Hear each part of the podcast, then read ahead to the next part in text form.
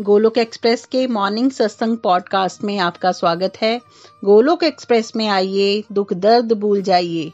ABCD की भक्ति में लीन होकर नित्य आनंद पाइए। हरी हरी बोल।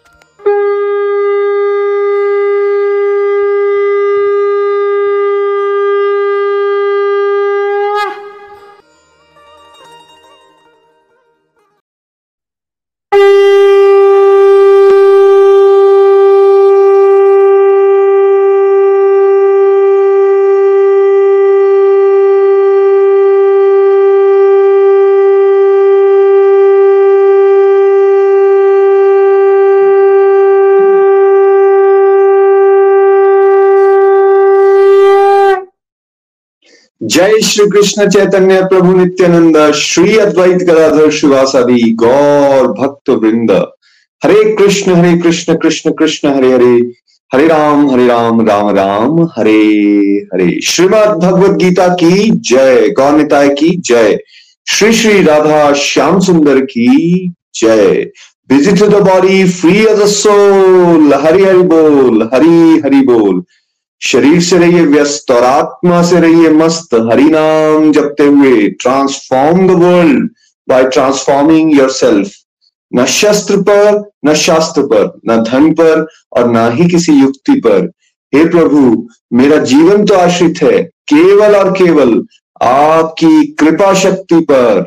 गोलोक एक्सप्रेस में आइए, दुख दर्द भूल जाइए एबीसीडी की भक्ति में लीन होकर नित्य आनंद पाइए। सनातन धर्म की जय। गौ माता की जय। गंगा मैया यमुना मैया की जय। भारत माता की जय। आप सभी का सुबह के इस सत्संग में स्वागत है। जैसा कि आप जानते हैं, सरल भागवत गीता सार रूप को आज हम चैप्टर फोर को समझने यहाँ पे वाले हैं। ये कोर्स विस्तार रूप में चल रहा है। चैप्टर फोर का नाम अलौकिक ज्ञान है। हमने वर्सेस को डिटेल में समझने की कोशिश की थी और आज हम सरल भगवदगीता सार रूप में से जो अध्याय चार की समरी है टेन पॉइंट्स में हम उनको समझने की कोशिश करेंगे। एक तरह से ये हमारी रिवीजन भी हो जाएगी चैप्टर फोर की। बहुत ही इंपॉर्टेंट ये चैप्टर है और भगवान यहाँ दिव्य ज्ञान की, अलौकिक ज्ञान की इंपॉर्टेंस को बताते हैं, कौन इसको रिटेन कर सकता है, कौन इसको समझ सकता है, कौन इसको जीवन में उतार सकता है, इनके बारे में बताते हैं। और जिसने इसको उतार लिया है, उसमें क्या बदलाव आते हैं, वो कैसे अपनी ड्यूटीज़ को परफॉर्म करता है, इसके बारे में बताते हैं। और अंत में भगवान ये कहते हैं कि आपको ये जो दिव्य ज्ञान है, उसके शस्त्र के द्वारा जितना अर्जुन मोह आपके जीवन में आ रहा है, उस मोह को काट डालिए उठिए और युद्ध के लिए खड़े हो जाइए। तो एक तरह से प्रेरणा से भरा हुआ ये चैप्टर है। आइए स्टार्ट करते हैं ये टेन पॉइंट्स जो सरल भागवत गीता सार रूप में दिए गए हैं। अध्याय चार स्टार्ट कर सकते हैं। हमारे साथ शशि जी हैं। काजल जी आप उसको स्क्रीन पे लेके आइए प्लीज़ हरी हरी बोल शशि जी प्लीज़ एक एक पॉइंट पढ़ेंगे। हरी हरी बोल, जी हरी बोल। अध्याय चार का सार पॉइंट नंबर वन केवल भगवान के भक्त व मित्र ही अलौकिक ज्ञान को उनकी कृपा से समझ सकते हैं। केवल भगवान के भक्त व मित्र ही अलौकिक ज्ञान को उनकी कृपा से समझ सकते हैं। हरि बोल, जी हरि बोल। भगवान ने शुरू में ही क्राइटेरिया बता दिया है। कौन इस अलौकिक ज्ञान को समझ सकते हैं? जैसे अर्जुन को वो क्या कहते हैं? अर्जुन, क्योंकि आप मेरे मित्र हो और साथ साथ में मेरे भक्त हो तो आप इस ज्ञान को समझ जाओगे। तो क्या लेकिन ये अर्जुन के लिए बोला गया या हमें भी कुछ मैसेज दिया जा रहा है? हमें भी मैसेज दिया जा रहा है। क्या मैसेज दिया जा रहा है? कि भाई, अगर हम भगवान से दोस्ती कर लें और हम भगवान की भक्ति के इस पथ पर चलें तो भगवान कह रहे हैं कि आप भी एलिजिबल हो जाओगे। प्रयास थोड़ा सा हम करेंगे और फिर भगवान ग्रेस करेंगे हमारे ऊपर, जैसे इस लाइन में लिखा भी गया, फिर भगवान की कृपा से ये बात समझ जाएँगे। तो इनिशियली मेहनत किसको करनी पड़ेगी? हमें करनी पड़ेगी। कई बार लोग ये कहते हुए रह जाते हैं, हम पे अभी कृपा नहीं है, हमारा अभी समय नहीं आया, शायद हमारी किस्मत में अभी कुछ नहीं है। ये सब मन के छलावे हैं। हमें ये बात को याद रखना है कि अनलेस एंड अनटिल हम मेहनत नहीं करेंगे, हमें ये ग्रेस का अनुभव नहीं हो सकता। इसलिए मेहनत करना बहुत ज़रूरी है। जितनी बात हमें समझ आ गई है, मान लो हमें ये समझ आ गई है बात की भाई नाम जाप करना इंपॉर्टेंट है। भगवान के रास्ते पर चलने के लिए एक एक सबसे ज़्यादा इंपॉर्टेंट काम है। तो फिर करना शुरू कर दीजिए। अगर हम वेट करते रहे, हमने सीख भी लिया नाम जाप कैसे करते हैं, क्या इसकी इंपॉर्टेंस है, पता भी चल गया, लेकिन फिर भी हम इसको डिले करी जा रहे हैं। हम कर ही नहीं रहे। प्रैक्टिस ही नहीं कर रहे उसके ऊपर। और फिर हम ये वेट कर रहे हैं कि सडनली एक दिन ऐसा आएगा जिस दिन हम शायद हमारा नाम जाप में मन भी लग जाएगा और उसी दिन हम शायद परफेक्ट परफेक्शन की स्टेज पे भी पहुँच जाएँगे। ऐसा नहीं होने वाला फ्रेंड्स तो हमें क्या करना है? भगवान के द्वारा बताएगी इस बात को याद रखना है। हमें भगवान से मैत्री करनी है, मित्रता करनी है और साथ साथ में उनकी भक्ति के इस पथ पर चलने का प्रयास करना है। कोशिश अपनी करनी है। जैसे कहते हैं, कर और फिर पा दैट मीन्स कृपा। तो भगवान की कृपा को अगर आकर्षित करना है तो उसके लिए एंडेवर करना पड़ेगा, मेहनत करना पड़ेगा, है ना? जब हम मेहनत करेंगे तो दूसरी तरफ़ से फिर भगवान रेसिपिएट करते हैं। ग्रेस के माध्यम से हमारे अंदर जितना अज्ञान होता है, जितनी नेगेटिविटीज होती हैं, जितनी कंफ्यूजन चल रही होती हैं, उसको भगवान एक एक करके शेड करना, तोड़ना, हटाना शुरू कर देते हैं। वही उनकी कृपा के दर्शन होते हैं। हमारे रास्ते, जहाँ जहाँ ब्लॉक्ड हैं, वो रास्ते खुलना शुरू हो जाते हैं। जो जो ऑब्स्टेकल्स हमारे जीवन में आ रहे हैं, उन ऑब्स्टेकल्स को हम उस ग्रेस के माध्यम से पार कर पाना शुरू कर देते हैं।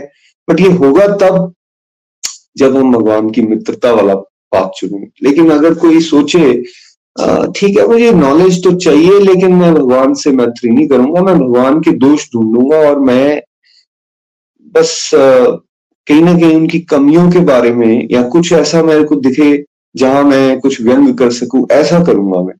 तो ये क्या मित्रता का रास्ता है? नहीं। ये तो एक तरह से आप भी दुश्मनी कर रहे हो कि मित्रता में क्या होता है? वो कार्य करना जो हमारे मित्र को पसंद हो, जिससे हमारा मित्र खुश हो जाए। और भगवान भगवत गीता के माध्यम से हमें ये बता रहे हैं वो कैसे खुश होते हैं। उस खुशी, उनकी खुशी के रास्ते पर चलना और फिर अपनी सारी ड्यूटीज़ को उनकी प्रसन्नता के लिए करने का प्रयास करना। जब कोई ऐसा करेगा तो हम मित्र की श्रेणी में आ गए। अगर हम उनकी बातों को सुनेंगे, अपने जीवन में उतारने की कोशिश करेंगे तो हम मित्र की श्रेणी में आ गए। और जब आप मित्र की श्रेणी में आ गए हो तो फिर अब सोचिए, भगवान का कोई मित्र बन जाए, फिर उसको क्या इश्यू आने वाला है? उसके लिए सारे रास्ते अपने आप ही खुल जाते हैं और वो अपने परम लक्ष्य, जो कि भगवत धाम है, वहाँ बहुत आसानी से पहुँच सकता है। चलिए नेक्स्ट पॉइंट पढ़ते हैं। हरि हरि बोल जी। अधर्म का नाश, धर्म की रक्षा व भक्तों के उद्धार हेतु प्रभु हर युग में अलग अलग रूपों में अवतरित होते हैं। अधर्म का नाश, धर्म की रक्षा व भक्तों के उद्धार हेतु प्रभु हर युग में अलग अलग रूपों में अवतरित होते हैं। हरि बोल जी, हरि बोल। भगवान अध्याय चार में अर्जुन को ये बात को बड़ा क्लियरली समझाते हैं कि ये ज्ञान तो देखो मैंने पहले भी दिया है। सूर्यदेव को दिया, फिर सूर्यदेव ने आगे विवस्वान को दिया, विवस्वान ने आगे अपने पुत्र को दिया। तो इस तरह से ये परंपरा के माध्यम से ये ज्ञान दिया जा रहा था, लेकिन फिर एक स्टेज के बाद ये डिप्लीट हो गया समय के कारण, ये इसकी प्रैक्टिस इसके ऊपर प्रैक्टिस करने वाले लोग बहुत कम हो गए। तो वही ज्ञान भगवान कह रहे हैं, अब मैं द्वारा दे रहा हूँ। तो अर्जुन क्वेश्चन करते हैं कि भाई, आपका तो जन्म अभी हुआ। आप कैसे कह सकते हो कि मैंने सूर्यदेव को ये ज्ञान दिया? भाई, अब लगाया उसने लॉजिक वो तो जन्म के एंगल से देख रहा था यार, ये तो मेरी बुआ के सॉरी मेरे मामा जी का बेटा हुआ, कृष्णा तो इनका तो अभी हाल ही में जन्म हुआ। तब अर्जुन को भगवान श्री कृष्ण बड़ा क्लियरली बताते हैं कि भाई, आपके और मेरे असंख्य बार हम लोग आ चुके हैं इस धरा पर। लेकिन आप अपने जन्म को भूल जाते हो लेकिन ना मैं अपने भूलता हूँ और ना मैं आपके भूलता हूँ। मुझे हर समय का हर कुछ याद रहता है और भगवान कहते हैं एक्चुअली मैं हर युग में अवतार लेता हूँ। हर युग में आता हूँ। और हमने इस जगह पर यह भी बात समझी थी कि भगवान का एक्चुअली जन्म नहीं होता, भगवान का अवतरण होता है। जन्म और मृत्यु हम बद जीवों के लिए। भगवान का क्या होता है? अवतरण होता है बिकॉज़ भगवान माया के अधीन नहीं है, वो माया के पति हैं। तो वो जब यहाँ आते हैं इस धरा पर, वो अपनी चॉइस से आते हैं, लीलाएँ करते हैं और अपनी चॉइस से वापस चले जाते हैं। ये चॉइस हमारे पास नहीं होती। हमने यहाँ उदाहरण समझा था एक जेल का, जहाँ बहुत सारे कैदी हैं और वो नियमों का उनको पालन करना पड़ता है वहाँ पर। लेकिन अगर वहाँ पर कोई सेंटर का मिनिस्टर आ जाए, लॉ मिनिस्टर आ गया है, और लॉ मिनिस्टर भी जेल में आता है इंस्पेक्शन के लिए तो दिखने में तो वो वहाँ जेल में है, लेकिन फिर उस जेल के कायदे कानून उसके ऊपर काम नहीं करते। वो वह इंस्पेक्शन करेगा, किसी भी रूम में वो जा सकता है, किसी भी कोठरी में वो जा सकता है, वो मेस को चेक कर सकता है, वो रिकॉर्ड्स को चेक कर सकता है, वो करता है, और उसके बाद वो वापस आ जाता है। तो अगर कोई ले मैन हो और वो देखे कि यार ये तो देखो मंत्री है, लेकिन फिर भी है तो जेल में ही। तो हम क्या बोलेंगे उसको? अरे भाई नहीं, ये ये कोई कैदी नहीं है यहाँ पर।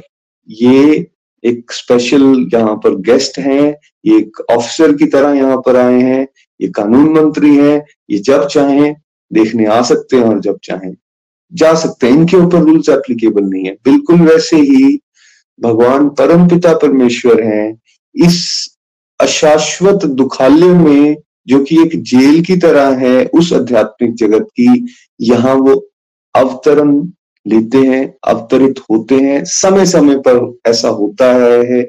हमने समझा था, भगवान ने कैसे वरा अवतार लिया, कैसे कश्यप अवतार लिया, कैसे मत्स्य अवतार लिया, कैसे नरसिंह अवतार लिया। और भगवान राम रूप में आए और हम लोगों को कितना सौभाग्य प्राप्त हो रहा है कि भगवान राम को, के आने का हम सब लोग अब इस युग में भी किस तरह से वेट कर रहे हैं? जैसे 22 तारीख को आप जानते हैं, अयोध्या में रामलला की एक भव्य मंदिर, महल बन रहा है और वहाँ प्राण प्रतिष्ठा होने जा रही है। तो पूरा विश्व इस समय पर राम में ही हुआ हुआ है। तो कैसे भगवान नाम के रूप में इस टाइम पे अवतरित हैं, ये आप खुद ही देख सकते हैं, हर किसी की ज़ुबान पे राम नाम इस समय चल रहा है। भगवान कृष्ण रूप में आए, भगवान परशुराम रूप में आए। अभी रिसेंटली जो युग खत्म हुआ, द्वापर में भगवान कृष्ण रूप में साक्षात आए हैं और ये भागवत गीता का ज्ञान हमें देके गए हैं और खुद कह रहे हैं इस भागवत गीता रूपी ग्रंथ के अंदर, भाई, मैं हूँ स्वयं भगवान। कह रहे हैं, लेकिन हम फिर भी ना माने तो दोष किसी और का नहीं। वो हमारी वो कुबुद्धि है जो हमें भगवान साक्षात दर्शन दे रहे हैं, फिर भी हम उसको समझने का प्रयास नहीं करते। हमने ये बात भी समझी थी कि भगवान बहुत सारे इंडिविजुअल्स को एम्पावर भी कर देते हैं वो समय समय पर आती हैं सोल्स और वो बेसिकली जो हम बद्ध जीव हैं, जो संसारिक जीवन में बिल्कुल रचे, बसे, फंसे हुए हैं, उनका उद्धार करते हैं। यही इस लाइन पे यहाँ पे बताया जा रहा है, इस पॉइंट में। कि भगवान के अवतरण की विशेषता तीन कारण है। अधर्म बढ़ रहा है तो वो अधर्म का नाश कर देते हैं। वो भक्तों की रक्षा के लिए आते हैं और साथ साथ में क्या करते हैं? जो अभक्त हैं, जो अधर्मी हैं, जो ट्रैक भटक गए हैं, उनका उनका एक तरह से नाश हो जाता है।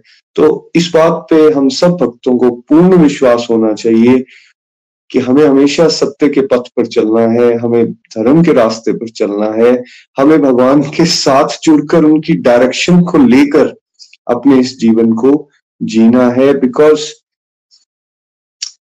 भगवान हम सबके साथ हर समय हैं और यदि अधर्म बढ़ भी रहा है, तब भी हमें विचलित नहीं होना होता। भगवान किसी ना किसी रूप में आकर, किसी ना किसी तरीके से हम सबको फिर से रिक्लेम करते हैं।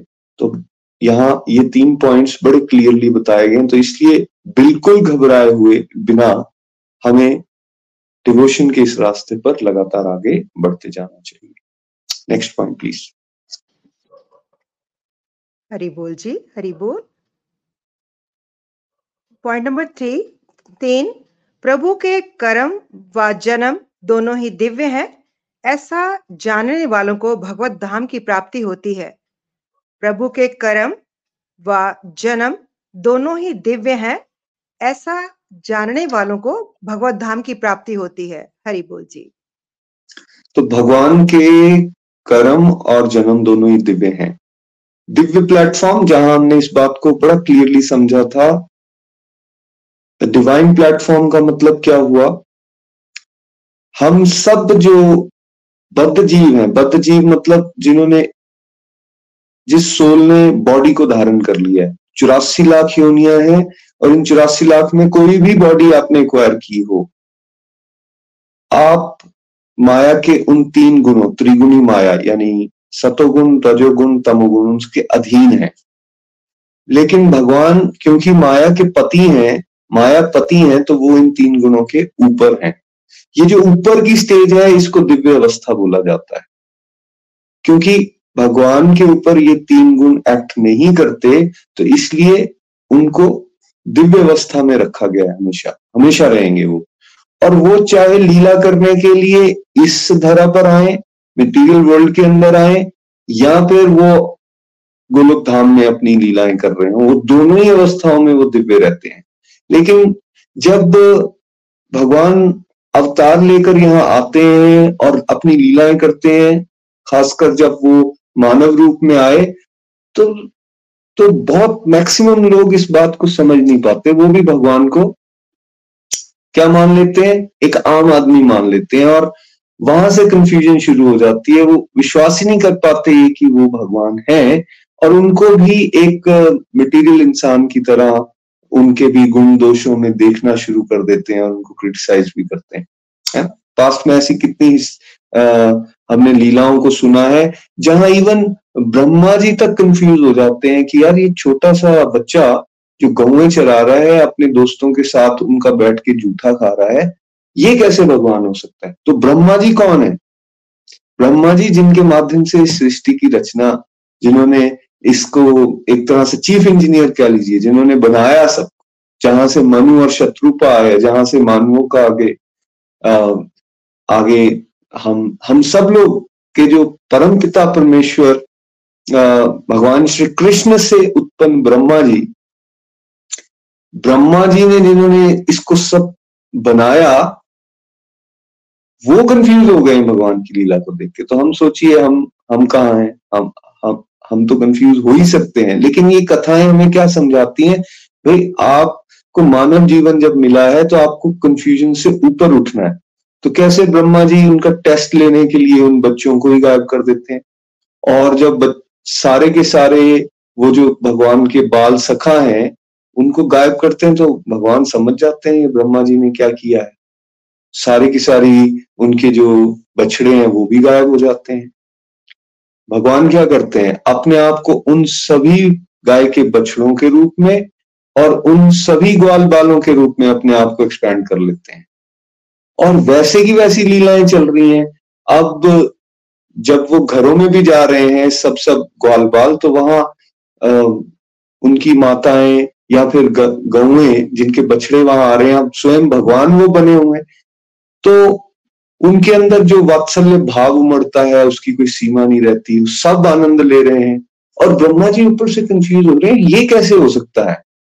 ये कैसे पॉसिबल है?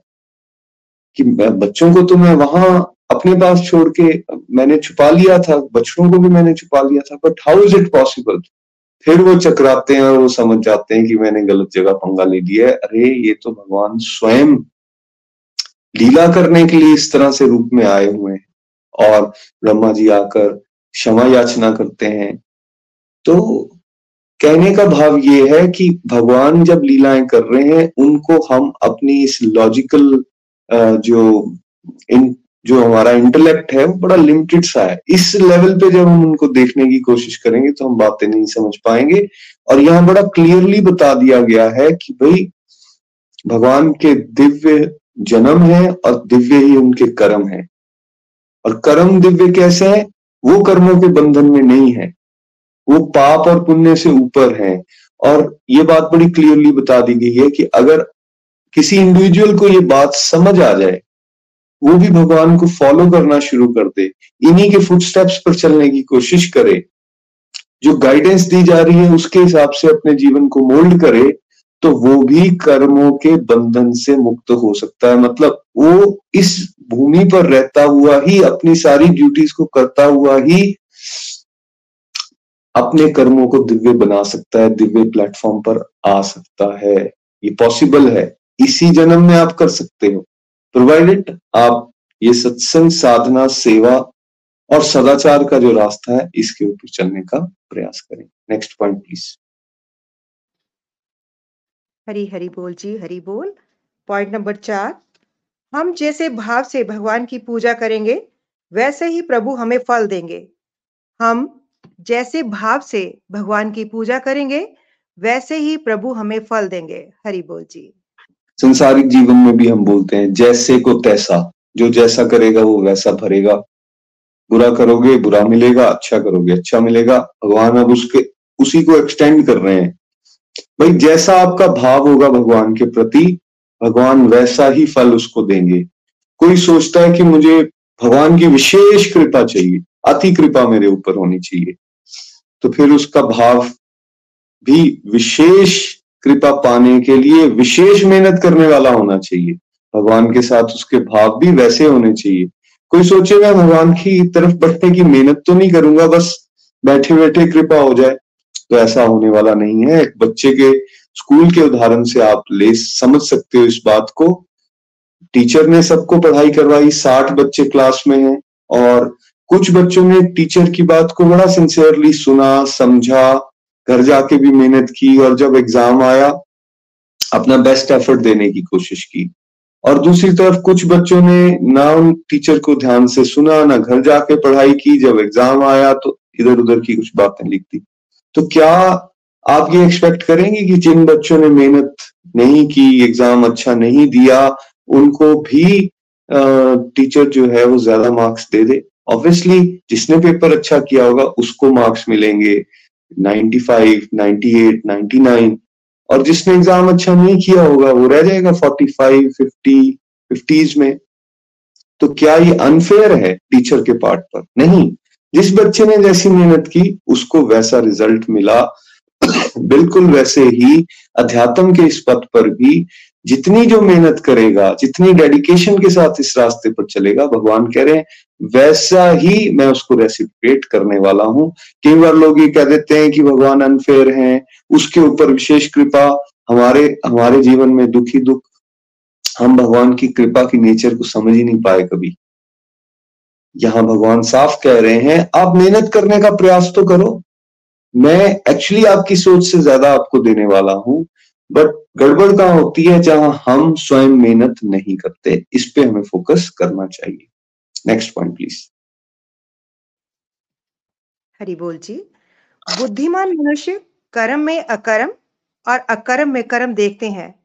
वह कर्म करते हुए भी योगी हैं। बुद्धिमान मनुष्य कर्म में अकर्म और अकर्म में कर्म देखते हैं।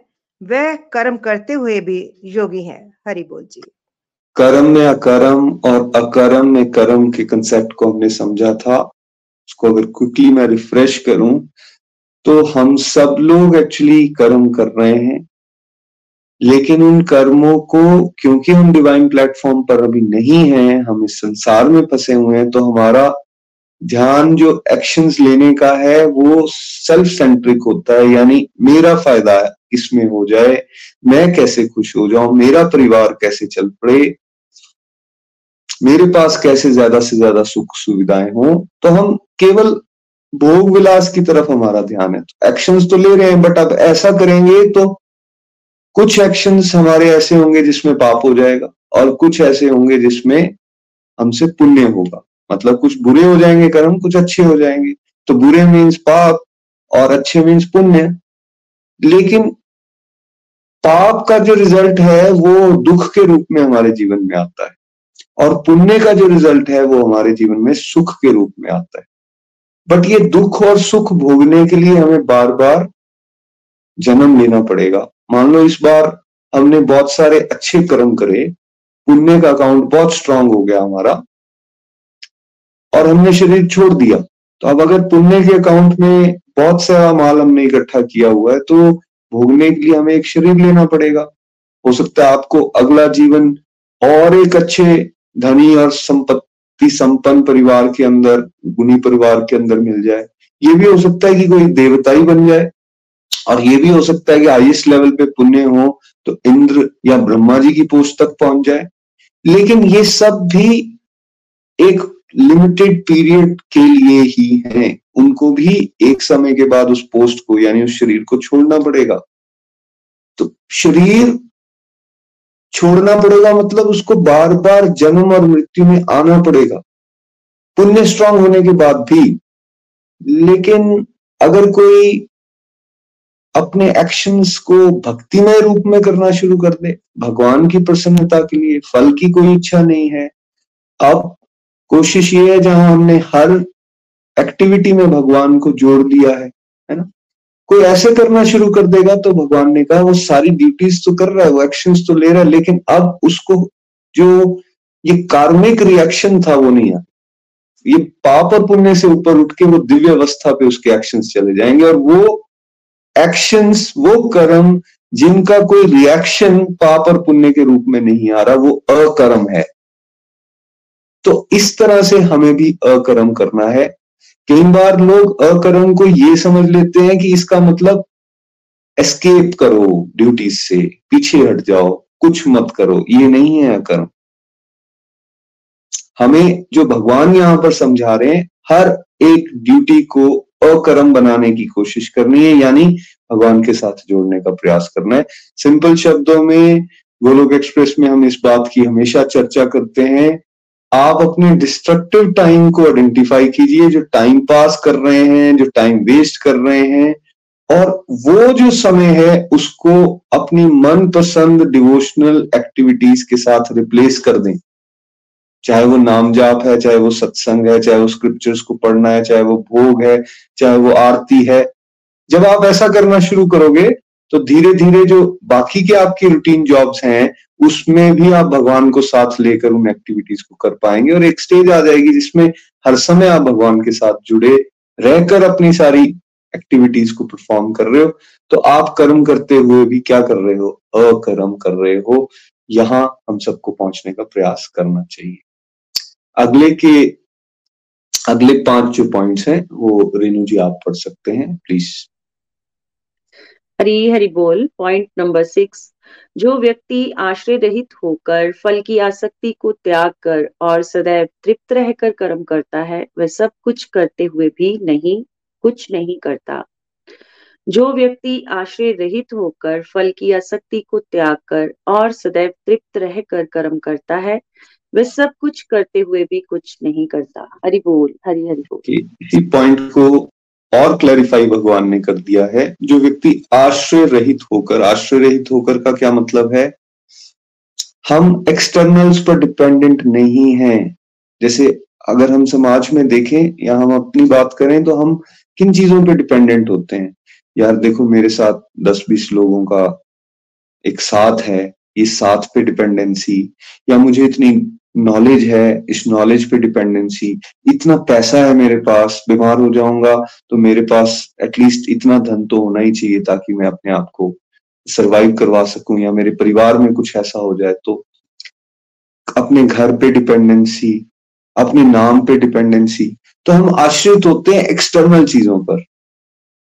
यहाँ इसलिए वर्ड यूज़ किया गया कि जो व्यक्ति आश्रय रहित है, इन एक्सटर्नल फैक्टर्स पर वो डिपेंडेंट नहीं हो रहा, वो किस पे डिपेंडेंट हो रहा है? वो भगवान की कृपा पे डिपेंडेंट हो रहा है। वो हमेशा भगवान के साथ अपने कनेक्शन को स्ट्रांग बनाने के ऊपर, जो वो मेहनत हो रही है, उसके ऊपर डिपेंडेंट हो रहा है कि नहीं, मेरे प्रभु हैं, वो संभाल लेंगे।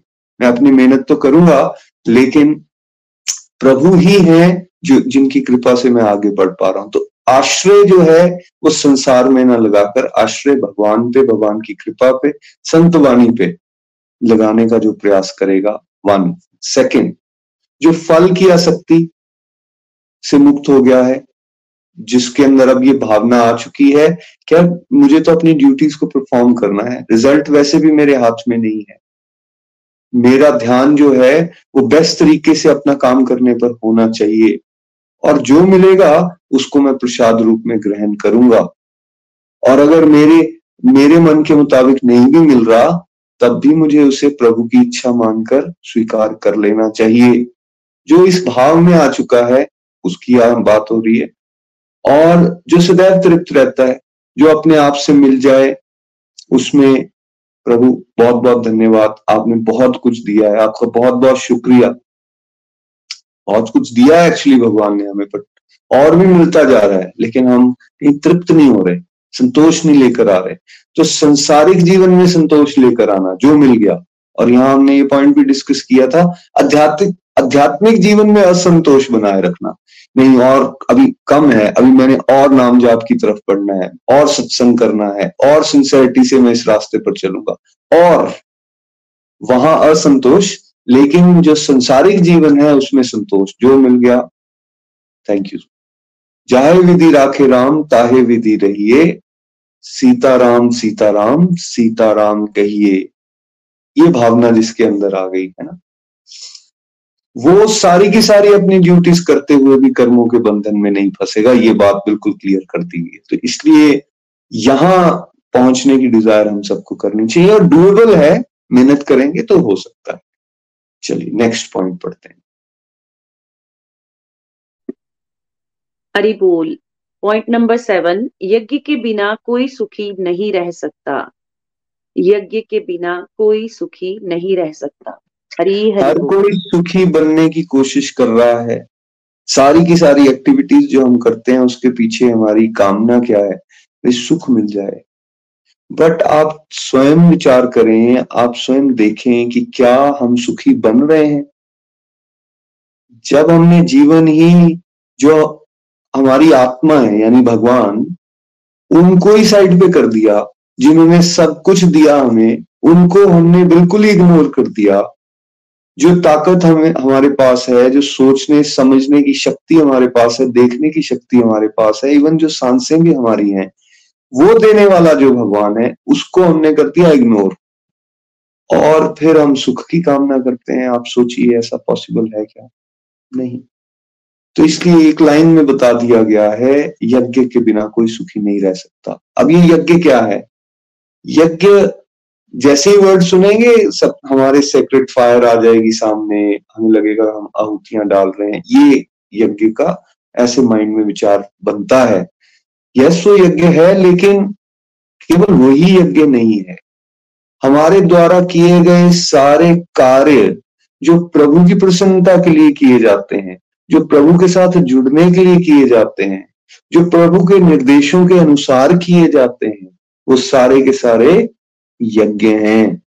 तो इसमें क्या बताया जा रहा है कि यदि कोई अपनी एक्टिविटीज़ को यज्ञ रूप में करना शुरू कर दे, उस परम पिता परमेश्वर के लिए तो वो सुखी हो जाएगा। तो अभी जो डायरेक्शन है हमारी लाइफ की मेच्योरिटी की, वो भगवान की तरफ़ पीठ की है और आगे बढ़ने की कोशिश कर रहे हैं। तो पीठ करके आगे कहाँ से बढ़ेंगे? हम तो उल्टा जा रहे हैं भाई। लेकिन जिसने भगवान की तरफ़ मुख कर दिया है, मुख कर दिया है, वो मतलब जो भगवान की तरफ़ बढ़ने का प्रयास अब करना शुरू कर चुका है, उसकी जो गतिविधियाँ हैं, वो यज्ञ रूप हो जाएँगी। और जो ऐसा करेगा, उसको खुशी मिलना शुरू हो जाएगी। कई बार ये क्वेश्चन आ सकता है किसी के माइंड में, भाई भगवान तो सारी तरफ़ है, फिर ये पीठ क्यों और ये मुख क्यों? जब सारी तरफ़ है तो पीठ का क्या मतलब हो गया? इसका मतलब ये है कि हमने जो प्रभु की डायरेक्शन हैं, उनके अकॉर्डिंगली जीवन जीना बंद कर दिया। तो दैट मीन्स हमने पीठ कर ली। डायरेक्शंस दी है ना भागवत गीता के रूप में, रामायण जी के रूप में, महाभारत के रूप में, श्रीमद भागवतम के रूप में और कितने सारे और स्क्रिप्चर्स के रूप में। उनको ना सुना, ना समझा और ना उनके अकॉर्डिंगली जीवन जिया। तो मतलब क्या हुआ? हमने पीठ कर ली। हम सुन नहीं रहे उस बात को, उसको फॉलो नहीं कर रहे। हमें क्या करना है? उसके अकॉर्डिंगली जीवन जीने की कोशिश करनी है। तब सुखी रह सकते हैं। भाई, अगर सुख की भी कामना किसी को है, जो सब किसी को होती है, कोई ऐसा नहीं है जो बोलता है, मुझे दुख दो। वो एक्सेप्शन भगवान के शुद्ध भक्त होते हैं, जैसे कुंती महारानी जी हैं, या इस तरह के और बहुत सारे भक्त। हमें दुख दो। हम वहाँ नहीं है। हम सुख की कामना हमेशा करते हैं। तो कहते हैं अगर सुख की कामना है तो आप भगवान के साथ जुड़ने का प्रयास करो सुख मिलना शुरू हो जाएगा। आप एक पेड़ की जड़ में पानी डालो हर पत्ते को हर ब्रांच को अपने आप पानी मिलना शुरू हो जाएगा। बिल्कुल वैसे ही भगवान के साथ जुड़ने का प्रयास करो जीवन में अपने आप सुख और आनंद को हम अनुभव करना शुरू कर देंगे। नेक्स्ट प्लीज़ अगला हरी बोल। पॉइंट नंबर एट ज्ञान में किया गया यज्ञ भौतिक यज्ञ से श्रेष्ठ है। सभी कर्म यज्ञों की पूर्णता अलौकिक ज्ञान में होती है। ज्ञान में किया गया यज्ञ भौतिक यज्ञ से श्रेष्ठ है। सभी कर्म यज्ञों की पूर्णता अलौकिक ज्ञान में होती है। हरी हरि बोल। हरी हरि बोल। तो ज्ञान में किया गया यज्ञ भौतिक यज्ञ से श्रेष्ठ है। कहने का भाव ये एक एक्टिविटीज़ है हम जो रिचुअलिस्टिक लेवल पर हम करते जा रहे हैं। डेथ हो गई, घर में पंडित जी को बुलाना है, अब ये क्रियाक्रम का कार्य होगा, और उसके बाद ठीक है, उनको जो बॉडी है, इसको ले जाएँगे, वहाँ भी कुछ क्रियाक्रम के काम होंगे, और उसके बाद उसको जला दिया जाएगा। या फिर उसके बाद हम इतने दिन जो है, वो ये एक्टिविटीज़ करेंगे। ऐसा एक सिस्टम बना हुआ है। जब जन्म भी होता है, तब भी कुछ सिस्टम बने हुए हैं, तब भी हम पंडित जी को बुलाएँगे, कुछ पूजा पाठ करवाएँगे। अब ये हम कई सालों से देखते आ रहे हैं और क्योंकि ये होता है तो हम इस तरह से बुला लेते हैं। ऐसे अलग अलग तरह के संस्कार हैं, जैसे मैरिजेस में होते हैं, कोई मुंडन संस्कार है। जीवन में जुड़े हुए, जन्म से लेके मृत्यु तक और मृत्यु के बाद भी बहुत सारे संस्कार बताए गए करने के लिए। कर भी रहे हैं बहुत सारे लोग फिर श्राद्ध कर्म आ जाते हैं फिर श्राद्ध करना शुरू कर देते हैं। लेकिन अब ध्यान ये देना है कि क्या हम इस कंसेप्ट को समझ के ये क्यों करते हैं तब करते हैं या फिर हम बस क्योंकि पेरेंट्स कर रहे थे आ, हमने सुना है ऐसा करना चाहिए अगर नहीं करेंगे तो कोई पाप लग जाएगा तो बस कंफ्यूज स्टेट ऑफ़ माइंड में उसको करते जा रहे हैं। अब यहाँ से डिफरेंस आना शुरू हो जाएगा। देखो, कोई बिना समझे भी कर रहा है तो ऐसा नहीं कि गलत बात है। वो भी ठीक बात है बिकॉज़ एटलीस्ट वो कुछ ना करने से कुछ तो कर रहा है। बेहतर बेहतर है उससे कुछ ना करने वाले से। लेकिन भगवान क्या कह रहे हैं कि अगर आप इन कंसेप्ट को समझ के करो और आप इस बात के साथ जुड़ के नॉलेज लेके करो कि ये करने से होता क्या है? क्यों करने चाहिए हमें ये चीज़? एक्चुअली क्या ये ऐसी एक्टिविटीज़ है जो हमें भगवान के साथ जोड़ने के लिए सहायक है?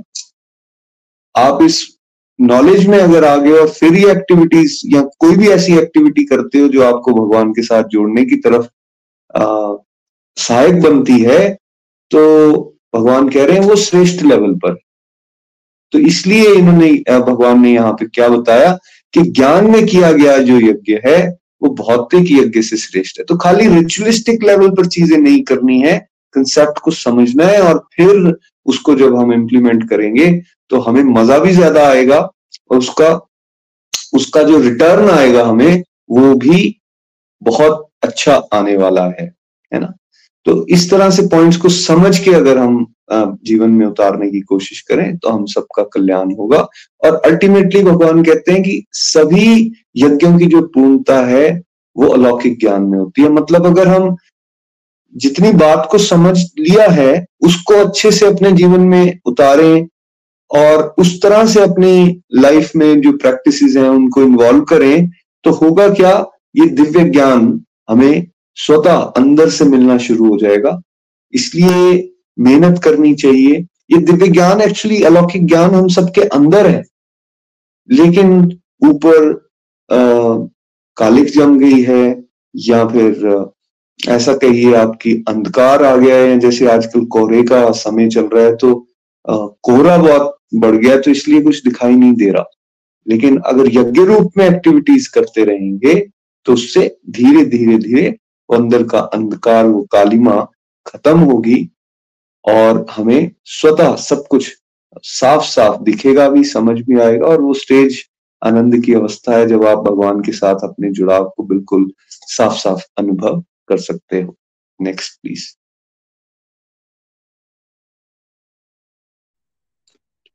हरी हरी बोल पॉइंट नंबर नाइन आध्यात्मिक गुरु की शरण में जाना चाहिए। क्योंकि वही हमें अलौकिक ज्ञान से अवगत करा सकते हैं। आध्यात्मिक गुरु की शरण में जाना चाहिए, क्योंकि वही हमें अलौकिक ज्ञान से अवगत करवा सकते हैं। हरि बोल, हरि हरि बोल। तो अलौकिक ज्ञान के लिए, अलौकिक ज्ञान के लिए किसके पास जाने की बात की भगवान ने? भाई आध्यात्मिक गुरु के पास जाइए। उनसे विनीत होकर प्रार्थना कीजिए, उनकी सेवा कीजिए, वो आपको दिव्य ज्ञान, अलौकिक ज्ञान दे सकते हैं क्योंकि उन्होंने सत्य के दर्शन किए हुए हैं, वो अवगत करा सकते हैं हमें। तो हमने कई उदाहरण लिए थे कि मटेरियल वर्ल्ड में भी जब हमें कुछ सीखना होता है तो हम किसी गाइड के पास जाते हैं, हम स्कूल भी गए, हम कॉलेज भी गए, हमने अलग अलग तरह के कोर्सेज भी किए, लेकिन उस सब में हमें गाइडेंस की ज़रूरत पड़ी और फिर हमारे टीचर्स हुए, हमारे लेक्चरर्स प्रोफेसर्स थे, या फिर वो पर्टिकुलर कोर्स को सिखाने के लिए कोई एक्सपर्ट थे। अब हम जिम भी जाते हैं तो वहाँ भी ट्रेनर्स होते हैं जो हमें सिखाते हैं। वैसे ही आध्यात्मिक रास्ते पर भी हमें आध्यात्मिक गुरु की आवश्यकता होती है। क्योंकि वो हमसे आगे चल रहे हैं, उन्होंने बहुत सारी चीज़ों को एक्सपीरियंस कर लिया हुआ है। तो वो हमें अपना एक्सपीरियंस बता सकते हैं गाइड कर सकते हैं कि क्या स्टेप्स हमें लेने चाहिए। है ना? तो बहुत ज़्यादा इंपॉर्टेंट है कि हम आध्यात्मिक गुरु की तलाश करें। फिर हमने ये भी बात समझी थी कि ये तलाश ऐसा नहीं है कि एक विंडो शॉपिंग हो रही है, या आप किसी पर्टिकुलर स्थान में गए, वहाँ दस गुरु महाराज की शॉप्स लगी हैं और आप गए, नहीं, ये वाले मेरे को पसंद है। ये वाले ले लेते अरे, ये वाले नहीं। ज़्यादा फॉलोअर्स तो इनके हैं। ये वाले ले लेते हैं। ये ऐसी सिलेक्शन की बात नहीं हो रही, ऐसी तलाश की बात नहीं हो रही। भगवान क्लियरली बताते हैं कि आप प्रार्थनाएँ करना शुरू करो। पहले तो स्वयं चैत्य गुरु जो भगवान श्री कृष्ण है, उन्हीं से, हे प्रभु, हम इस अंधकार में है। हमें नहीं पता क्या करना है, क्या नहीं करना, क्या सही, क्या गलत। समय भी ऐसा चल रहा है कि बहुत सारे लोग तो ठग रहे हैं। तो बहुत सारी कंफ्यूजन हैं। प्लीज़ लेकिन आप हमारा साथ दीजिए। ऐसी प्रार्थना करना शुरू करो और फिर देखो कोई ना कोई घटना ऐसी हो जाएगी, जब आपके सामने कोई ऐसा इंडिविजुअल आ जाएगा जो आपको गाइडेंस देगा और उसकी गाइडेंस आपको एक्चुअली इफ़ेक्ट करना शुरू हो जाएगी। आपको उनकी बातें जो है वो दिल में उतरना शुरू हो जाएँगी और आपके जीवन में बदलाव आने शुरू हो जाएँगे। हमने समझा था कि ये क्राइटेरिया जिससे आपको ये पता चल जाए कि भाई वाकई इनसे मुझे गाइडेंस लेनी है। और थ्री डीज की हमने यहाँ पे बात की थी कि आपके अंदर बेसिकली डिवाइन एक्सपीरियंसेस होने शुरू हो जाएँगे लाइफ के अंदर, उस व्यक्ति की वाणी को सुन के। मतलब जहाँ जहाँ आप फंसे थे, वहाँ से निकल सकते हो, या फिर कुछ ऐसी घटनाएँ जो आप सोचते थे, हो ही नहीं सकती, वैसा होना शुरू हो जाएगा। आप किसी बीमारी से जूझ रहे थे, आप उस बीमारी से निकल जाओगे। बहुत सारे लोगों की डिप्रेशन में थे और सत्संग सुनने से उनकी दवाइयाँ छूट गई। तो ये क्या डिवाइन एक्सपीरियंसेस है? इस तरह की लंबी लिस्ट तो पहला डी फिर आपके अंदर डिवोशनल डिजायर्स बढ़ना शुरू हो गई हैं। दुनियादारी वाली डिजायर्स कम होना शुरू हो गई हैं। आपका ध्यान अब इस तरफ़ है कि किस तरह मैं प्रभु के साथ अपने कनेक्शन को ज़्यादा से ज़्यादा स्ट्रॉन्ग कर सकूँ। ये हो गया। और फिर तीसरा, आपके अंदर डिटैचमेंट आना शुरू हो गया मटेरियल वर्ल्ड के साथ, ठीक है? तो ये तीन डीज अगर हो रहे हैं तो आप सही इंडिविजुअल को सुन रहे हो, वहाँ से आप सुनते रहिए। जैसा वो बता रहे हैं, वैसा करने का प्रयास कीजिए। सेवा करने का हमने ये मतलब समझा था कि जो गुरु की वाणी है, उसको फॉलो इंप्लीमेंट करने की कोशिश कीजिए, बात बन जाएगी। तो आध्यात्मिक गुरु की आवश्यकता है, और उस आवश्यकता के लिए हमें विनम्र होकर प्रयास करते रहना चाहिए। प्रभु अपने आप अरेंज कर देते हैं। आइए, आखिरी पॉइंट को पढ़ेंगे। हरी हरी बोल। हरी हरी बोल पॉइंट नंबर टेन श्रद्धावान आध्यात्मिक शांति की अनुभूति करता है, जबकि श्रद्धा विहीन का विनाश हो जाता है। श्रद्धावान आध्यात्मिक शांति की अनुभूति करता है, जबकि श्रद्धा विहीन का विनाश हो जाता है। हरि बोल, हरि हरि। श्रद्धा के बिना संसारिक रिश्ता भी नहीं चलता। श्रद्धा को आप फेथ समझ लीजिए तो विश्वास के बिना जब संसारिक रिश्ता ही नहीं चलता तो आध्यात्मिक रिश्ता कैसे चलेगा? तो जो भगवान की बातों पर, भगवान पर, संतों पर, संतों की वाणी पर स्क्रिप्चर्स पर, अपनी गुरु की वाणी पर श्रद्धा रखेगा उसका कल्याण हो जाएगा।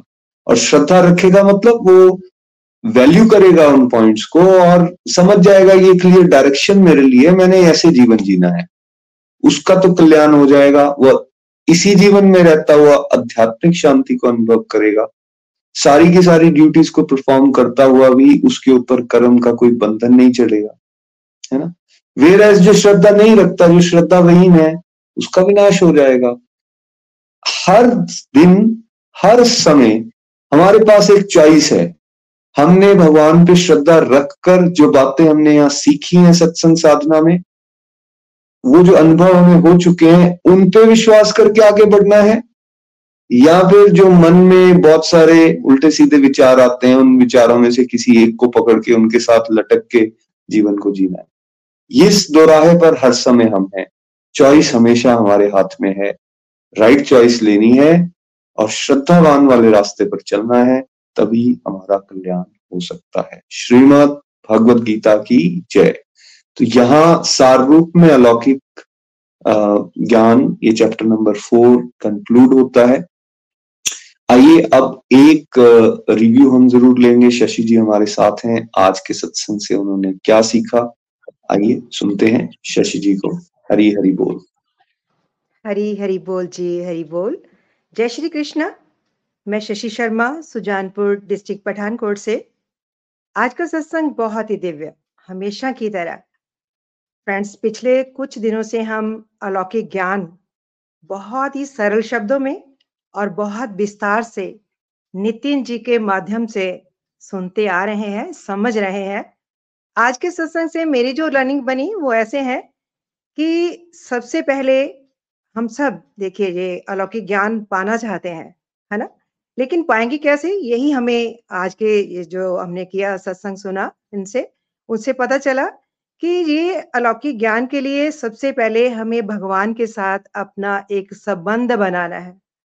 है ना? जैसे मटेरियल वर्ड है मटेरियल वर्ड में भी हम उनकी ही फ़िक्र करते हैं जिनके साथ हमारा रिश्ता है। जैसे हमारे माँ बाप हैं, हमारे बच्चे हैं, पति है, पत्नी है या फ्रेंड्स हैं। बाकी संसार में कुछ भी हो तो हमें कोई फ़र्क नहीं पड़ता।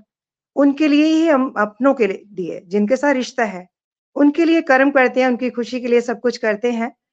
तो ऐसे ही हम सभी को भगवान के साथ, जैसे अर्जुन जी ने उन्हें मित्र बनाया, सखा बनाया, भक्त बने तो ऐसे ही हमें भगवान के साथ एक रिश्ता कायम करना है। अगर मैं अपनी बात कहूँ तो मैंने भगवान को, मैं बाबा बोलती हूँ उनको अपने फादर की तरह। जैसे फादर अपने बच्चे को उंगली से पकड़ के हमेशा रखते हैं कि भटक ना जाए। तो मैंने भी कुछ करना होता है। चलिए बाबा, ये करते हैं। चलिए बाबा, देखिए ना, आज ये हो गया। आप ही बताइए, आप ही संभालिए। है ना, जब हम भगवान के साथ एक रिश्ता बना लेंगे तो नेचुरल है। उनके लिए कर्म करेंगे, उनकी खुशी के लिए करेंगे तो वो हमें अलौकिक ज्ञान देंगे। है ना?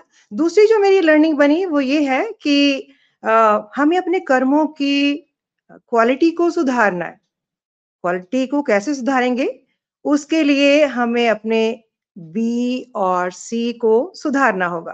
है ना? यूजली हम जो जो जितने भी कर्म करते हैं, वो हम बी और सी में करते हैं। मतलब अपने परिवार के लिए, अपने कारोबार के लिए। तो बी और सी को अगर हम ये सोच के करें कि ये भगवान की लगाई हुई ड्यूटी है है ना? भगवान की लगाई ड्यूटी है, भगवान की खुशी के लिए और साथ ही साथ अगर हम भक्ति भाव जोड़ लें तो वो और भी सोने पे सुहागा हो जाएगा। है ना? तो इस भाव से हम कर्म करेंगे तो हमारे कर्म अकर्म बन जाएँगे। है ना? और जो नहीं कर रहे, जैसे थोड़ी लटरम बस्ती कर जाते हैं, जाप सिमरन में, उसको हमने करना है, माला जाप करना है। अगर यहाँ भी मैं अपनी बात करूँ तो पहले मुझे कर्मों का, जब तक मैं गोलोक एक्सप्रेस के साथ इतना जुड़ी नहीं थी तो मुझे पता नहीं था। मेरे लिए कर्म मतलब काम करना। और जब मैं गोलोक एक्सप्रेस के साथ जुड़ी तो समझ में आया कि कर्म निष्कर्म का साकाम कर्म निष्कर्म और दिव्य कर्म। है ना? तो तब से आ, कोशिश यही रहती है कि जो भी करूँ वो हरि सिमरन करते हुए राम राम करते हुए है ना? करते हुए करती हुई हूँ।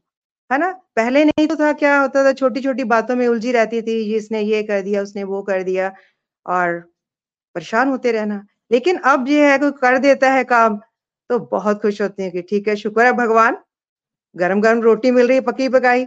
अगर कोई नहीं करता तो शुक्र है भगवान आपका, कि आप चाहते हो कि मैं एक्टिव रहूँ, मैं फिट रहूँ, काम करूँ। तो ऐसे भाव बन गए हैं गोलोक एक्सप्रेस के साथ जुड़कर, ऐसे करने से, अंदर से एक अजीब सी मस्ती रहती है, खुशी होती है। तीसरी जो मेरी लर्निंग बनी, वो ये है कि ये सब बातें हम सभी जानना चाहते हैं, लेकिन जानेंगे कैसे?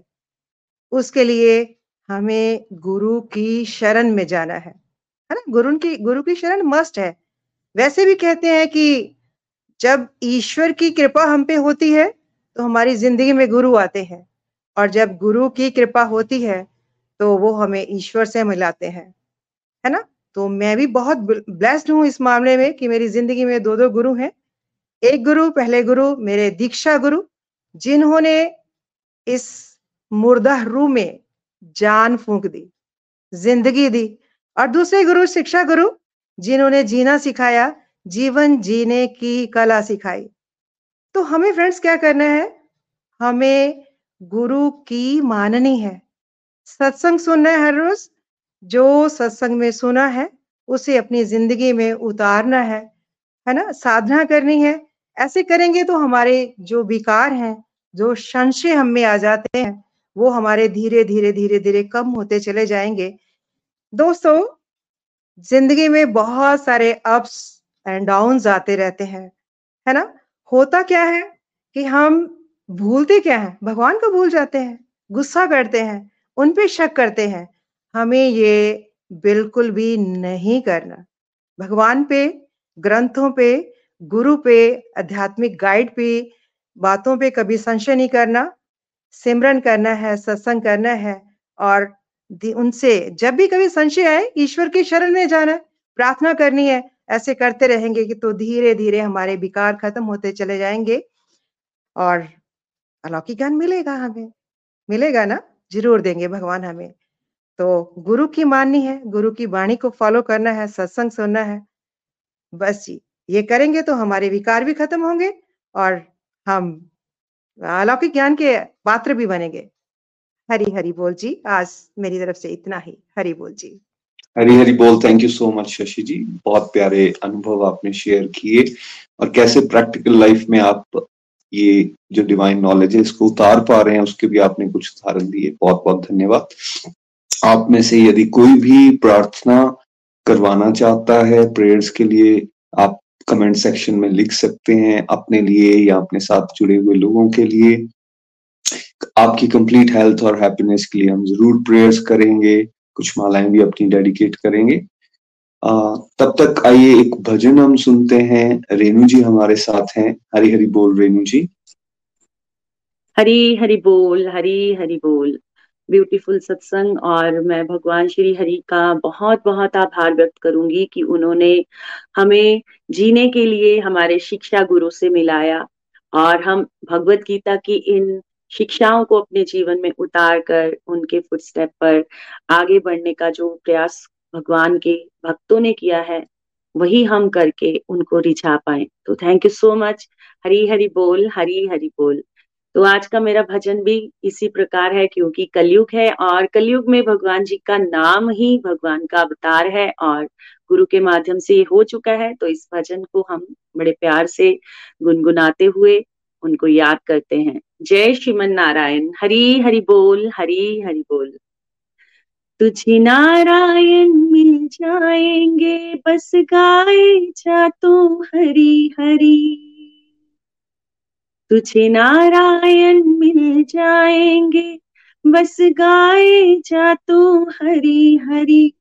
तुझे भव से पार लगाएँगे। बस गाए जा तुम हरी हरी। तुझे नारायण मिल जाएँगे। बस गाए जा तो हरी हरी।